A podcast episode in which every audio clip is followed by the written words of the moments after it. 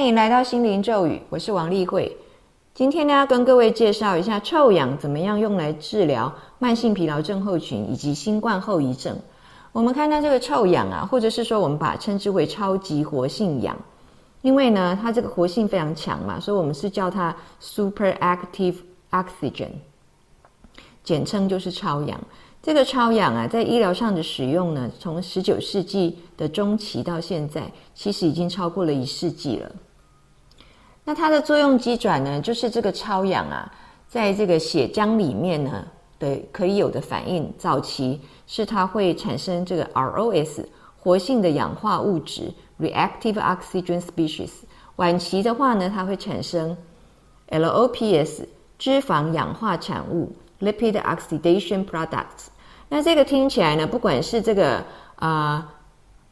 活性氧化物质，或是脂肪氧化产物啊，诶，这一般来讲，我们都觉得这个是不是我们想要的东西啊？不是个好东西。那为什么呢？我们用超氧在医疗上的使用的时候，产生这样的东西，却是对人体有帮助的呢？这就回到了我们所谓的双向激活效应 （the hormesis effect）。就是我们上周跟各位提到，在第三十届的美国抗老剂再生医学会会不断的听到这个词啊。那一般呢，在市面上可能翻译成是毒物兴奋效应。简单的原理来讲，就是说多了就有害，但是呢，少量的时候反而是有益处的。像我们刚刚提到的这个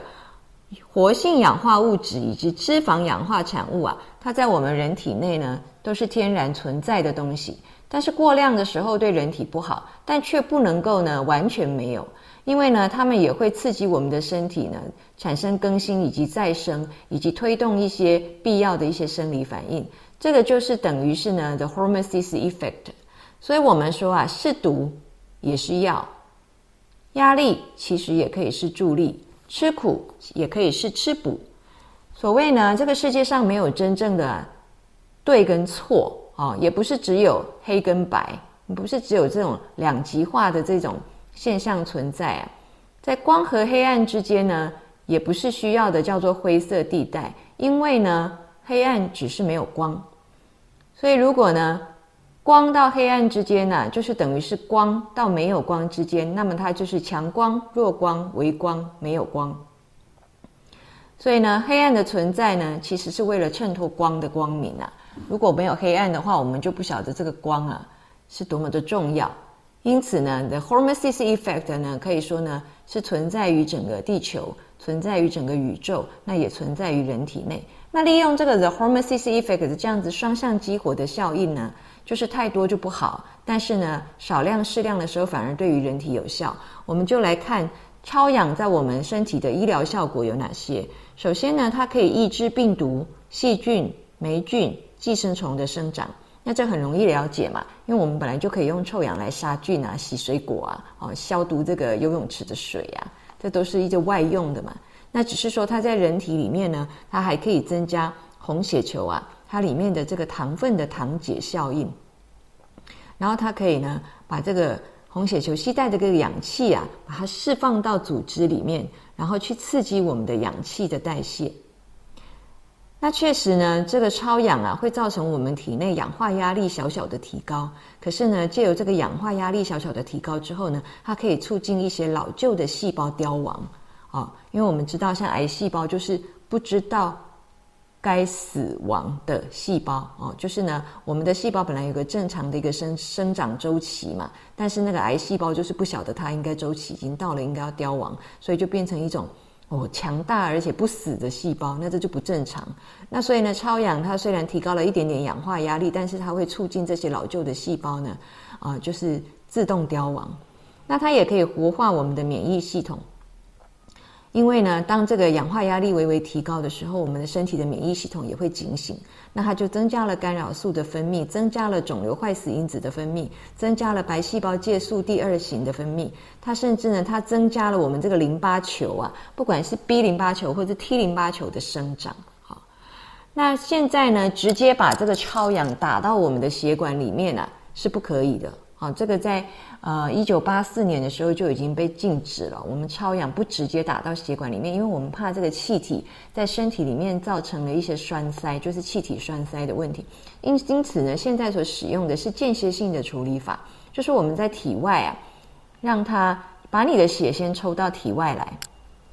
把你的血抽出来之后，让它跟这个超氧啊结合之后呢，接受过超氧的刺激之后。然后呢，我们就看到你这个抽出来的静脉的血是暗红色的，但是它跟这个超氧呢均匀作用之后，你的血液呢很快它就被还原到是饱含氧气、非常红色、鲜红色的血。那处理好了之后呢，这个整个超氧就已经完全都作用掉了，因为本来这个 super active oxygen 超氧它就是非常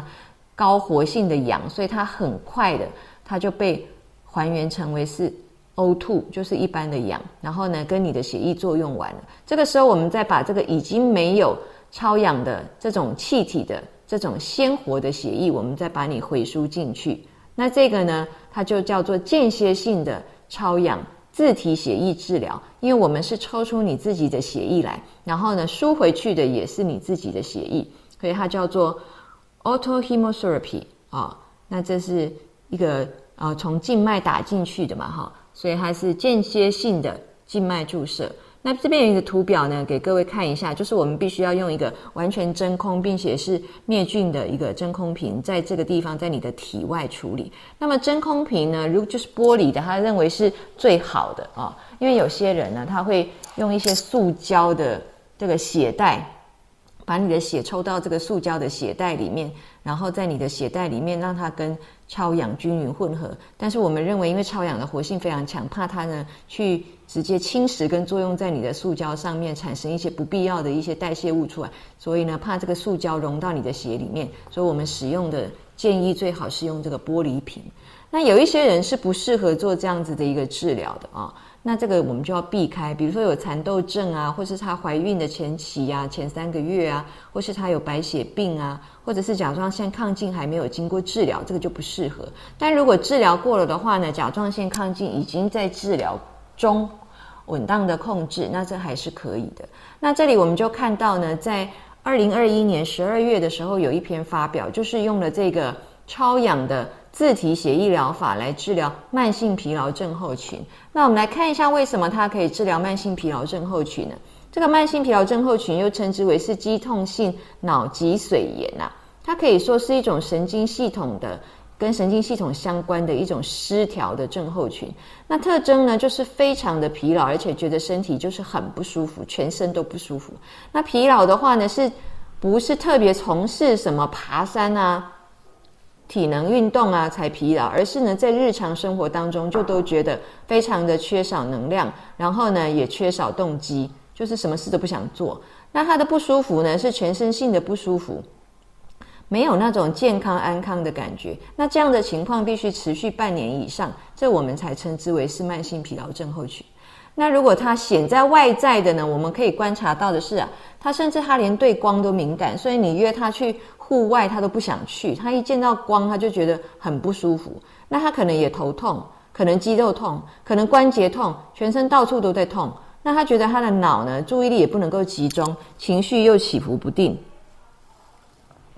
就是有脑雾啊，哦，然后呢，情绪上属于比较忧郁。我们刚刚讲缺少动机嘛，什么事都没兴趣，常常的感觉精疲力尽啊，常常脑力不济啊。常常觉得在感冒哦，这个很多人跟我讲过，常常觉得有感冒症状。那内在呢显示出来的是什么呢？内在显示出来的其实呢，就是呢他的免疫不佳哦，这整个症候群都是他的免疫功能不佳所显示出来的。那再来，它跟神经相关嘛，所以它是自律神经有失调的现象，然后会出现慢性发炎，时不时肠胃发炎，时不时就是呢呃牙龈发炎，时不时呢脑微微的发炎。再来呢，慢性的疼痛嘛，刚刚讲肌肉痛、关节痛、头痛，然后也有可能就开始发展出自体免疫的疾病。那我们呢，在这个这三年的疫情期间呢，开始啊，这个科学家、医师们也把这个长新冠啊，就是新冠后遗症，也用这个间歇性的超氧自体血液疗法来治疗。那么发现呢，至少啊，六十七趴是有效的。不用管他的年龄或性别，就是年纪大、年龄小都有都有效啊，那男女也都有效，就是大概六十七趴的人都有效啊。那新冠后遗症呢，处理之后可以有什么样的效果呢？可以呢？恢复它该有的功能，不让它失能。因为我们知道呢，新冠后遗症可以造成失能啊，就是没办法上班、没办法上课。那另外，它也可以缓解疼痛，哈，就是呢，这个新冠后遗症之后呢，常常身体会有疼痛。那它也可以处理这个跟疲劳相关的这些不舒服啊，就是疲劳到真的就是厌世啊，就是疲劳相关的不舒服。那这边我们给各位看到是在二零二一年的时候九月的一个啊，这个处理新冠后遗症的一个。期刊的一个报道哈，然后呢，他这个可以呢，他整整做了一个一百个病人下去做哦。那这个在美国啊，最近这个我们知道，因为新冠的关系哦，所以。不但是确诊的人不舒服啊，后遗症的人也不舒服，所以呢，就是有这个医师呢，他用这样的一个臭氧啊，就是超氧的自体血液疗法呢，结果真是就是到造成供不应求的地步啊，他这个门诊的周围啊，几乎就是塞满了患者，而且呢，诊所里面坐不下去，甚至还拿那个椅子在外面的空地排排坐，然后治疗这个呃自体血液臭氧的这个疗法，那造成这个交通涌塞啊。这个居附近居民的邻居甚至都受不了，还要来抗议，还要来报警，这样啊啊！所以呢，今天跟各位介绍的一样，就是一个 the hormesis effect，超氧或是说臭氧，在我们医疗上的一个治疗方法。